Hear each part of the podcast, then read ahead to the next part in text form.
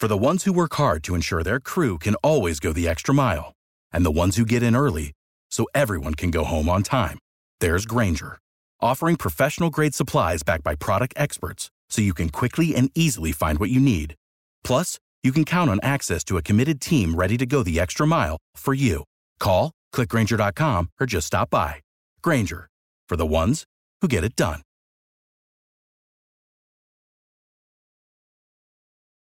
Every team, every topic, everywhere. This is Bleav. Well, as I say this, it's been about 26 hours since the end of that Stanford Oregon game. And I'm every bit as bewildered by it now as I was when that final pass felt incomplete. I'm having real problems trying to process what I saw and try to explain it all. But you know what? I'm going to give it my best shot. That's what this episode of the Treecast with Troy Clardy is all about on the Bleav Podcast Network. Sunday, October 3rd, 2021. so, you seen any good football games lately? Holy cow. Uh, Stanford beats number three Oregon 31 24 in overtime. And the Cardinal do it to the Ducks again, knocking off another highly ranked Oregon squad. And we have a lot to do, a lot to talk about, a lot to try to process. Um, you're going to hear from Stanford head coach David Shaw.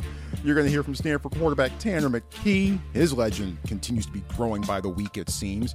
Uh, Cardinal uh, outside linebacker Gabe Reid and Stanford wide receiver Elijah Higgins. Together with my thoughts as well, we're going to try to piece together what kind of sense we could make of that result against the Oregon Ducks. Thanks for being with us here on the show. I'm indeed Troy Clardy. 29 years of following Stanford football. This is season number 29 for me. And uh, what happened on Saturday at Stanford Stadium uh, will certainly rank right up there as far as memorable finishes that uh, that I've seen with my own two eyes. And in my eighth season of Pac-12 Network play-by-play, coming off a real busy weekend, women's soccer on Thursday, volleyball on Friday, the football game on Saturday was covering that, and uh, calling a women's volleyball on the Pac-12 Network on Sunday as well. So a busy weekend, and for me, it culminates with this talking Stanford football with you. Follow me on Twitter at Troy Clardy. The last name is C L A R D Y. Subscribe to the show via your favorite listening app. That would be Google Play, Apple Podcasts, Spotify, Stitcher. Any way you want to go, any way you want to listen, the Treecast has you covered. Well, you might remember on last week's Treecast in previewing Stanford, Oregon, we talked a lot about the 2001 comeback win for Stanford over Oregon with help from Tank Williams, who had a starring role um, in the Cardinals' win that day. But there's also 2009, 2012, and 2018. And, and heck, I even go back to 1995 when it comes to, the Stanford beating the Ducks in shocking fashion. As, as once again, the Cardinal knock off a highly ranked Oregon team and flip the script on everyone. Minutes after making the catch to send the game to overtime, Stanford wide receiver Elijah Higgins reflected on, on an incredible afternoon. What we did today was we came out and we showed and we put on the field what we do. And it's not a hoax either. To tell all y'all in here right now, it's not a hoax. That's what we do. So last game, when we went five in a row, three and out, we were pissed because that is not what we do and that's not who we are. What we did tonight is who we are. That is who we are. And who Stanford is, is a team that doesn't quit and a team that might very well have a bigger say in the Pac 12 race than we might think. We'll dive deeper into this in just a moment or so, but first, all eyes on the gridiron. Teams back for another football season. And as always, BetOnline is your number one spot for all the pro and college football action this season. With a new updated site and interface, even more odds, props, and contests, BetOnline continues to be the number one source for everything football. Here's what you need to do head to the website or use your mobile device to sign up today to receive your 50% welcome bonus on your first deposit. Don't forget, use our promo code BLEAV, that's B L E A V to receive your bonus. From football, basketball, boxing, right to your favorite Vegas casino games, don't wait to take advantage of all the amazing offers available for the 2021 season. BetOnline is the fastest and easiest way to bet all your favorite sports. BetOnline, where the game starts. Where the TreeCast usually starts is with three things. And we have three things you need to know about that Stanford Oregon result over the weekend. Of course, we begin with number one. And, and we'll get deeper into all the dominoes that had to fall for this to happen and for and, and everything that had to lead up to this. But let's start with focusing on the touchdown that tied the game with no time on the clock in regulation. Stanford had already driven that from as far back as its own four yard line with less than two minutes left. But after a defensive pass interference penalty in the end zone on the Ducks, Tanner McKee threw the fade to Elijah Higgins, who caught it for the game tying score to end the fourth quarter. Tanner McKee taking us through that play. So backside, uh, the safety kind of was trying to double team the whole t- the whole game. So we went to the field. Um, they saw that, adjusted, and adjusted to the field. We had a one-on-one backside. Um, I mean, you've seen Elijah Higgins. He's he's a mismatch for pretty much anybody with his speed, his height, his strength.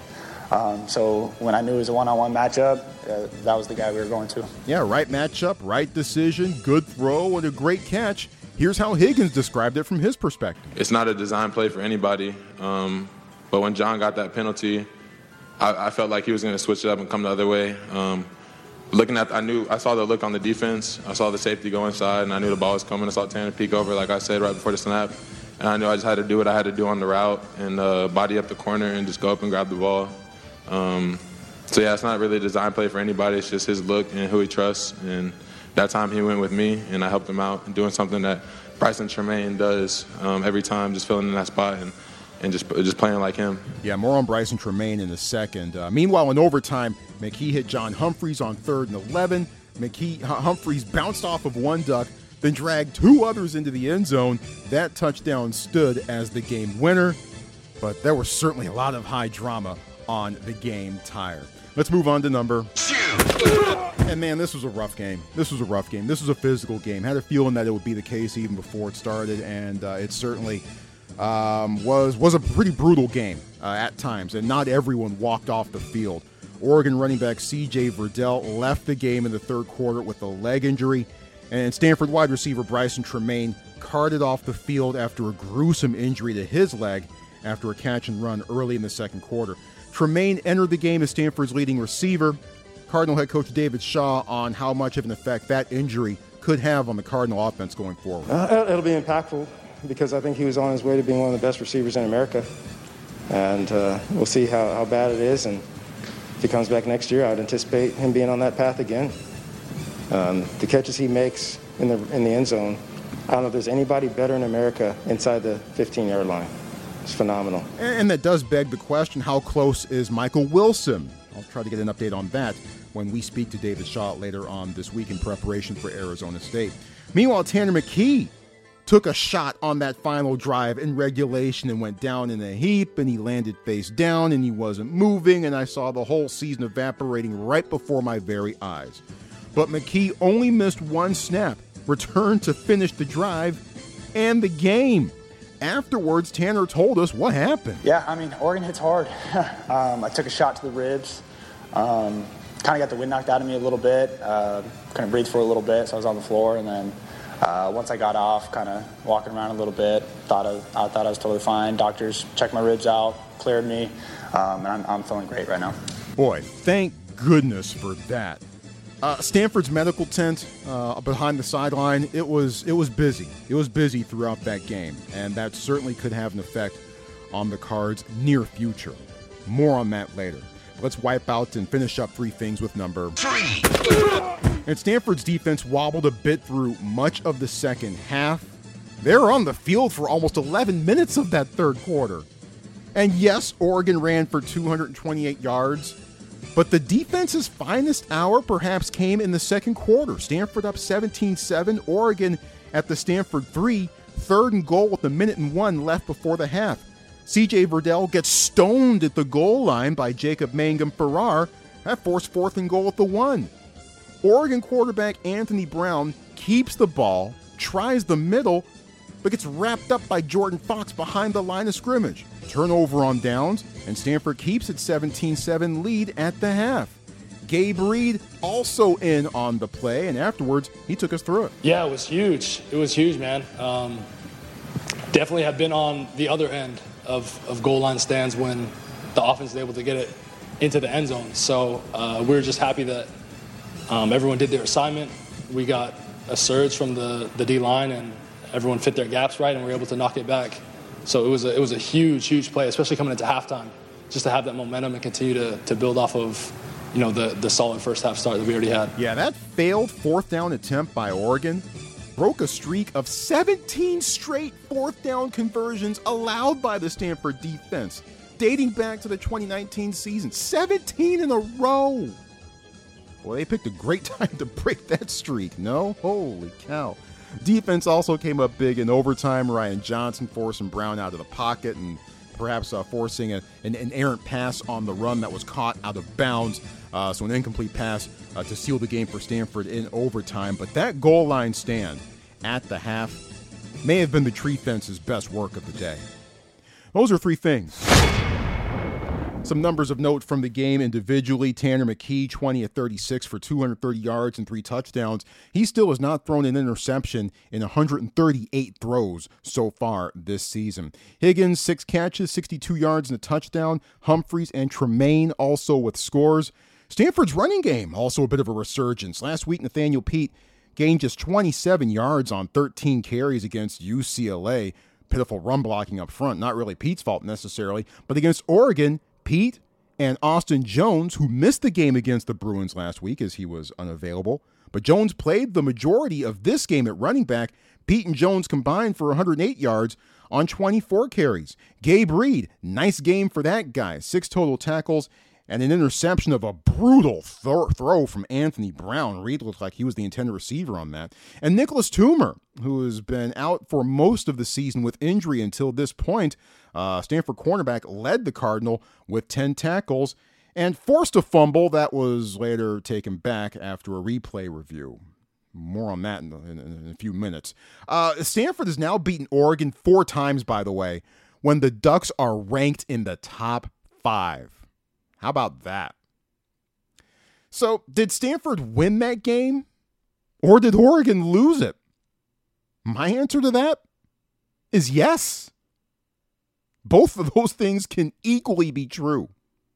But no matter which way you look at it, there were still so many things that had to fall just so for that to be the, the end result. Oregon down 17 7 at the half, scored the game's next 17 points, had a 24 17 lead and the ball with three minutes to go. Oregon went for it on fourth and one from the Stanford 42 and got it. Hopefully that doesn't start a new streak against the, the Stanford the Stanford defense that, that takes almost two years to, to stop. Ducks fans already in celebration mode. Couldn't blame them. And I was starting to starting to gather my stuff to head down to the field from the press box for post game stuff. And, and, and that's when things started to happen. Back to back false start starts on Oregon pushed the ball back to the Stanford 49. A two yard run, Stanford called timeout with 2.17 left. Then on second and 18, Oregon threw the ball.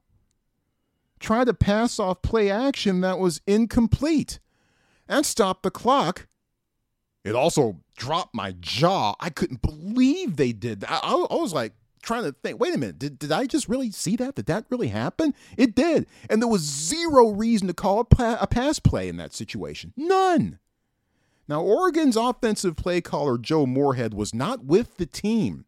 Apparently, a non-COVID related illness prevented him from even from even getting on the plane and heading down to the Bay Area. So Joe Moorhead, who called a lights out game against the Ohio State Buckeyes last month, wasn't calling the shots for the Oregon offense against the Cardinal on Saturday. And maybe that that that might explain some other things that we saw from the Ducks throughout the course of that game. Anyway, that ill-advised play call and the incompletion that resulted allowed Stanford to keep a timeout in its pocket. Ducks eventually punted to the Stanford 13 with 159 left. But that inexplicable call on second down was the play that set everything else in motion. And, and all the dominoes that had to fall in order for Stanford to just tie the game. Back to back false starts on Stanford to move the ball back to the four yard line. McKee throwing a slant to John Humphreys for 23 yards on second and 19. McKee getting blasted and knocked out of the game for one play, and a 15 yard targeting penalty called on Oregon's best player. I thought McKee was dead. I mean, I'm, I'm, I'm being hi- hyperbolic here, but oh my goodness, I thought it was over. I really thought it was over when, when McKee was on the floor. But he only missed one play. Back to back first down grabs by Ben Yurosek and Bradley Archer. A rough in the passer call on Oregon to move the ball to the Oregon 17. Yurosek again, this time to the Oregon 3. McKee losing a yard on an option keeper. 12 seconds left, second and goal, fade to Humphreys knocked away. Eight seconds left, third and goal, Humphreys well covered, covered on a post, incomplete. Five seconds left, fourth and goal, fade to Humphreys, but Oregon gets called for defensive pass interference. And finally, McKee to Higgins on an untimed down to tie it. Gee, outside of that, pretty uneventful final three minutes. Good grief. Um, that that sequence may have given you a bit of a 19th nervous breakdown, but at the end of it all, it was satisfaction. David Shaw channeling the Rolling Stones himself after the game. Told the guys in the locker room, you know, you don't always get what you what you want, right? Like the Rolling Stones say, man, sometimes you get what you need. And uh, I think we needed that. We need to be ahead and fight through adversity and find a way to win against a really good football team. Yeah, look, the, the Ducks, as well as they played through much of the second half, and that third quarter was pretty much what I feared was going to happen. And that was on both sides of the ball, too. Defensively, their coverage improved greatly from the first half. They were really not giving Tanner McKee any options to throw downfield, and Stanford's offense ground to a halt in the third and much of the fourth quarters. But as well as the Ducks played through much of the second half, they left the door open for Stanford. And the Cards walked right through it. Well, maybe staggered through it is, is a more accurate description, but I think you get what I mean here. Not every team can do that, right? I mean, I, there's there's always the, the the saying that I that I like to to lean on at times. You know, the other team's trying to win too, but that doesn't mean you have to help them. And even if you do help them, that doesn't necessarily mean that the other team is going to take advantage. Cardinal did. And that experience has given this team something new to hold on to, according to Elijah Higgins. We're going to adopt as a team, as a program, especially after this win, that anything is possible. You know what I'm saying? Like, if we're down by a touchdown with whatever, one minute and a half left, like we could, we still got what it takes to do it because we've done it before. We've done it against the number three Oregon team. So we know we're capable of now, and now we understand we can go into to games when it's close. We can go into with into it with that confidence. You know what I'm saying? So. Um, I'm excited for our team and what, what this means for us as well. Yeah, well said. Well said. I mean, this team could have folded when Brycen Tremayne got hurt. I mean that that injury took the air out of the stadium. Uh, I, I knew something didn't look right when that play was unfolding when he was hit, and based on where his body was and where part other parts of his body were in relation to uh, to where he was in relation to each other when that hit was made, something just didn't look right. And then I heard the fans all groaning and gasping. And then I saw for myself, and then I heard everyone on the Stanford bench yelling for help uh, for Brycen Tremayne. But, you know, the team could have folded after that. They didn't. They scored a touchdown on that drive instead and took a 17 7 lead. So the resiliency of this squad in full display, certainly in that sequence early in the second quarter, and again, and again with the entire game on the line. Um, I want to play something for you. And it's not something that I usually like to acknowledge and talk about, but we really need to discuss the officiating that we saw on Saturday. And I want to start this with David Shaw's thoughts on how this particular officiating crew performed. I do believe the game was officiated well. Wait, wait, wait, wait. Hang, hang on, hang on, hang on. I, I, I got to stop you. I got, I got to stop Shaw right there because I could not disagree with him any more than than I than I than I than I do right now. Uh, continue on, coach. There are some conversations I think we need to have. Speaking as a head coach at Stanford, but also as the uh, the guy who leads the uh, rules committee for the NCAA. The definition of disconcerting signals. What constitutes that foul? Those are the conversations that we are trying to have. Uh, we've never jumped offside so much in a game. So uh, that I think needs to be talked about. It'll be talked about behind closed doors, so don't expect me to give you any answers. But that's what I was animated about on the sidelines a couple times. Okay, so Shaw thought the game was well officiated overall, but he was very, very concerned and not happy about the disconcerting signals that apparently uh, Oregon was yelling out at the line of scrimmage, which probably explains why Stanford got called for seven false starts in its own stadium. So, yes, Shaw can have that conversation, and I'm sure that as I say this on Sunday evening, I'm pretty sure that he's already had the clips uh, sent to the Pac 12's officiating office. That being said, I also hope he included a few other plays and issues with the tape he sent to the officiating office as well. Like the, the terrible spot on McKee's failed fourth down sneak in the first quarter. Or McKee on a scramble in the second quarter, giving himself up at the Oregon 20, but somehow being called down back at the Oregon 22, where he hadn't even started to slide yet. Or a couple other spots for Stanford that, that seemed to be a foot or two behind where the ball actually should have been. Or Nicholas Toomer's forced fumble in the second quarter that I'm not really sure the replay and the video evidence that we had decisively overturned the original call on the field, which was a fumble. I'm not so sure about that. Or the whistle perhaps blowing early on, on Austin Jones down at the goal line in the first quarter. Stanford ended up settling for a field goal on that drive. Think those four points ended up not being very important towards the end of it? Officiating was way below the line in this one. And I haven't even gotten to the calls that went against Oregon, right? I mean, sh- should should Kayvon Thibodeaux have been booted from the game for targeting on Tanner McKee? My suspicion is that if McKee wasn't a quarterback, that flag, that particular flag, might not have been thrown. Should that defensive penalty, uh, pass interference have been called in the end zone to set up the game time touchdown? I don't think so. No. That's not a complaint, by the way.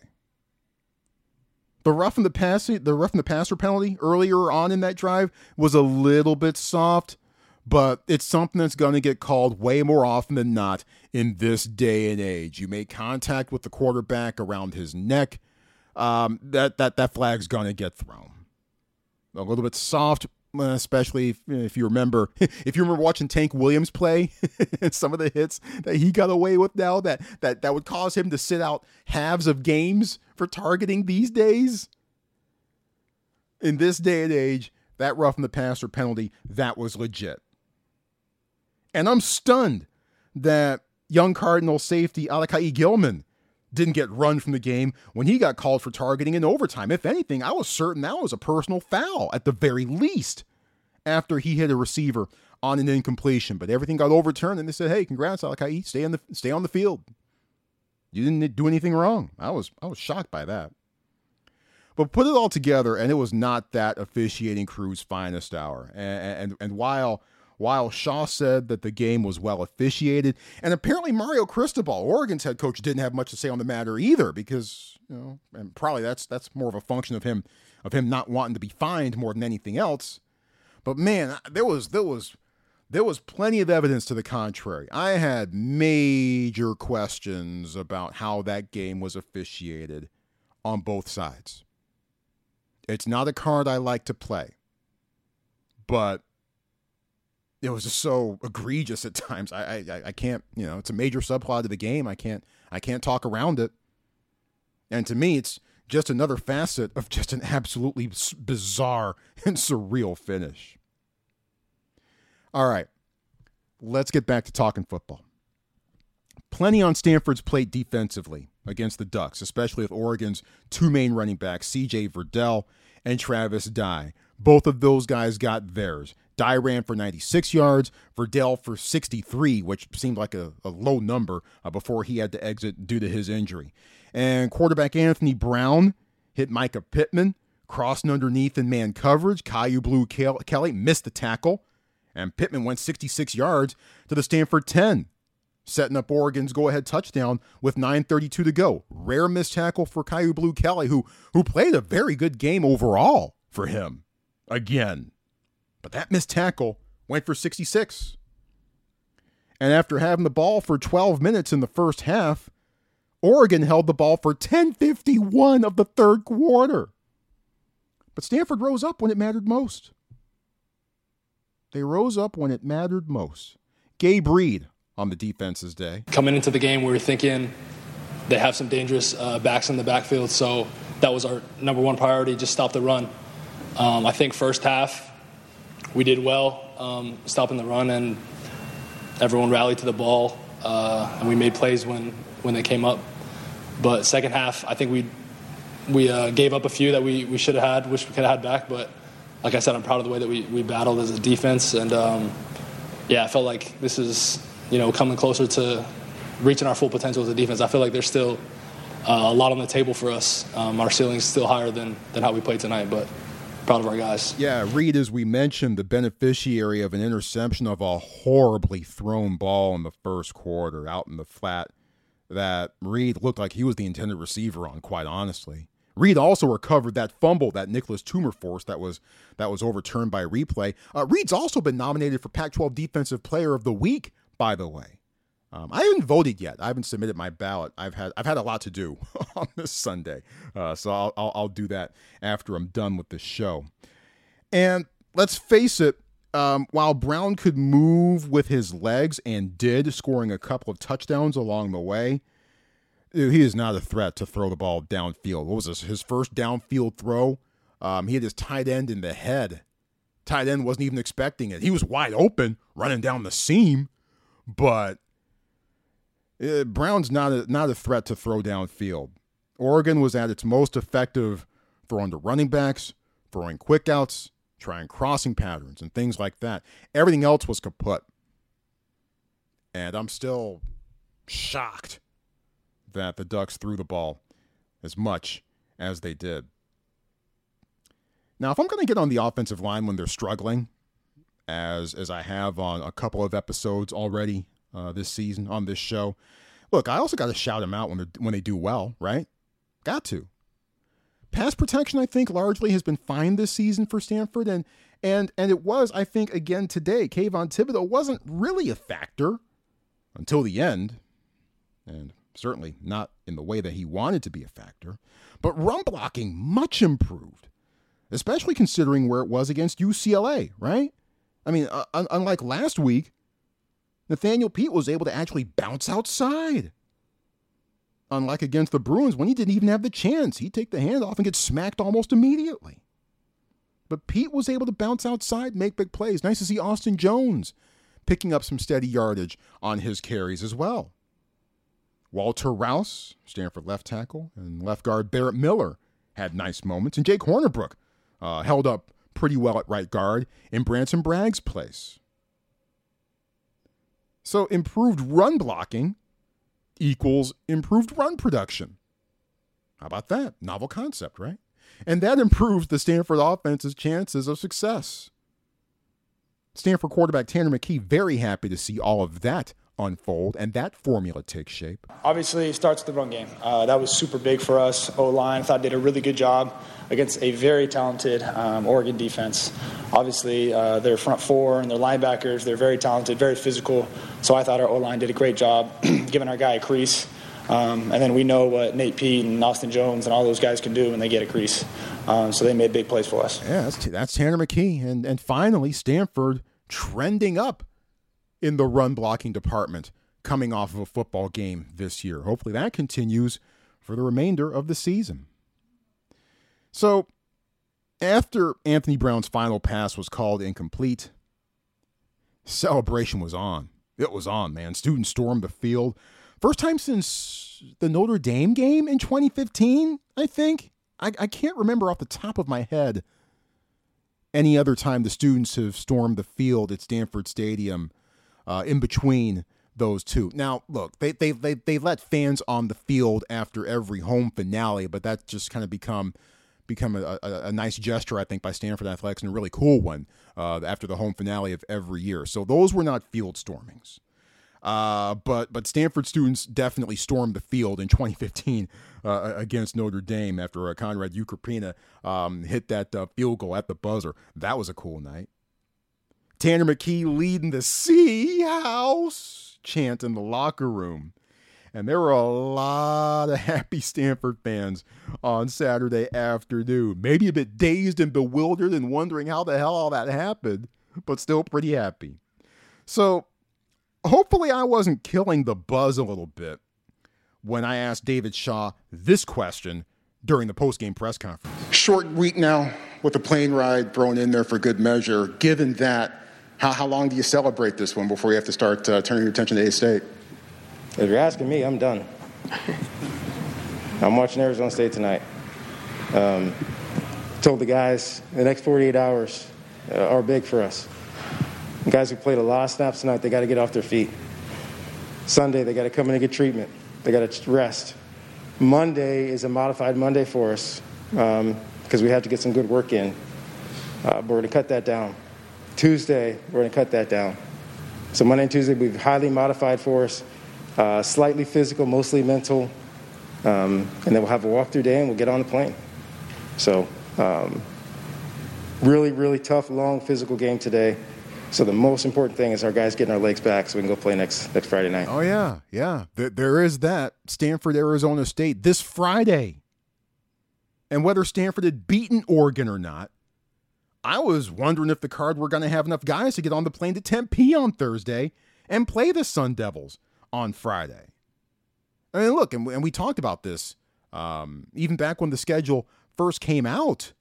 I was like, oh boy, at Arizona State on a short week after playing Oregon? Yeesh. Big time challenge. Big time challenge. And look, great to see Stanford get the win.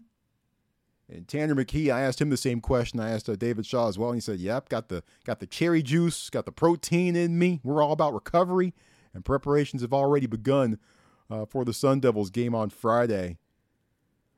Great win but let's see if Stanford has enough on a short week on the road to face a team that's arguably playing better than anybody else in the Pac-12 at this point. Um, came back in the in the first half on the UCLA Bruins down at the Rose Bowl, and then and then got a lot of separation and stayed away from the from the Bruins in the second half. Impressive stuff uh, from the Sun Devils, who are quite honestly, overall playing better than than I thought they would, given their um, potential troubles, shall we say.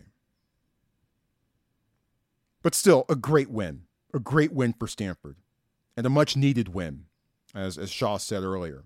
And given everything else that happened around the Pac-12 North on Saturday, I'm wondering if I might need to start thinking about maybe a a trip to Corvallis in mid-November maybe keep that weekend of November 13th open if I can. I'm not sure if I have a Pac 12 network game that weekend or not. I need to, off the top of my head, I need to look, look at the calendar, but but I'm, I'm thinking about it, thinking about it right now.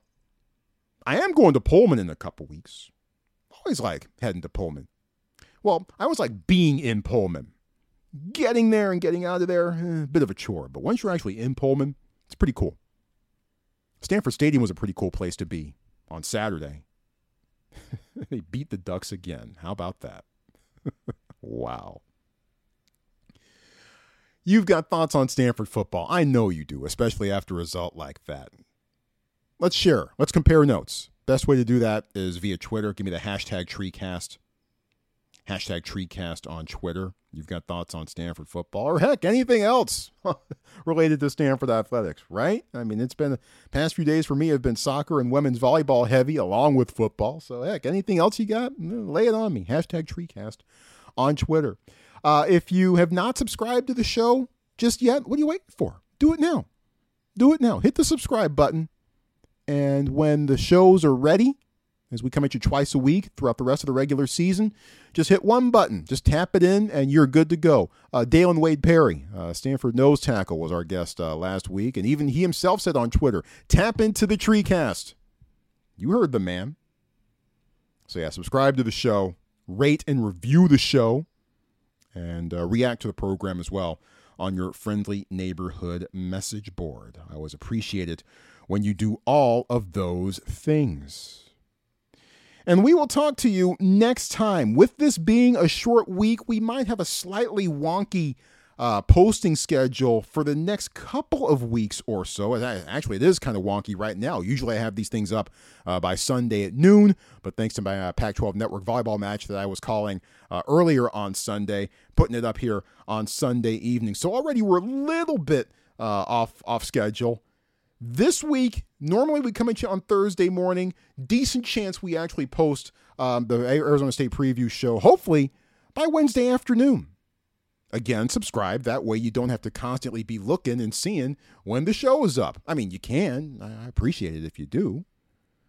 But looking initially at uh, Wednesday, Wednesday afternoon for the next TreeCast, previewing Stanford's road trip down to Arizona State.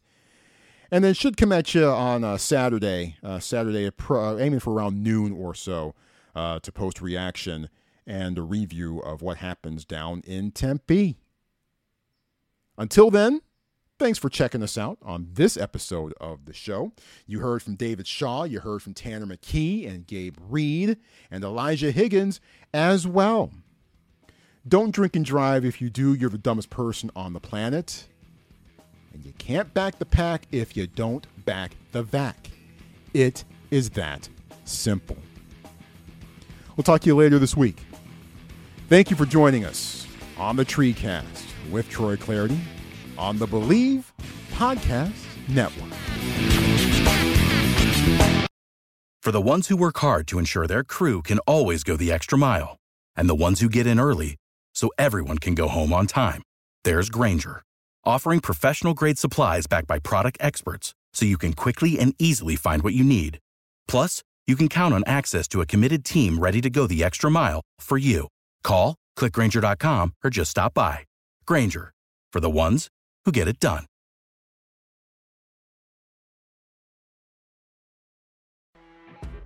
You know, when you're listening to a true crime story that has an unbelievable plot twist that makes you stop in your tracks?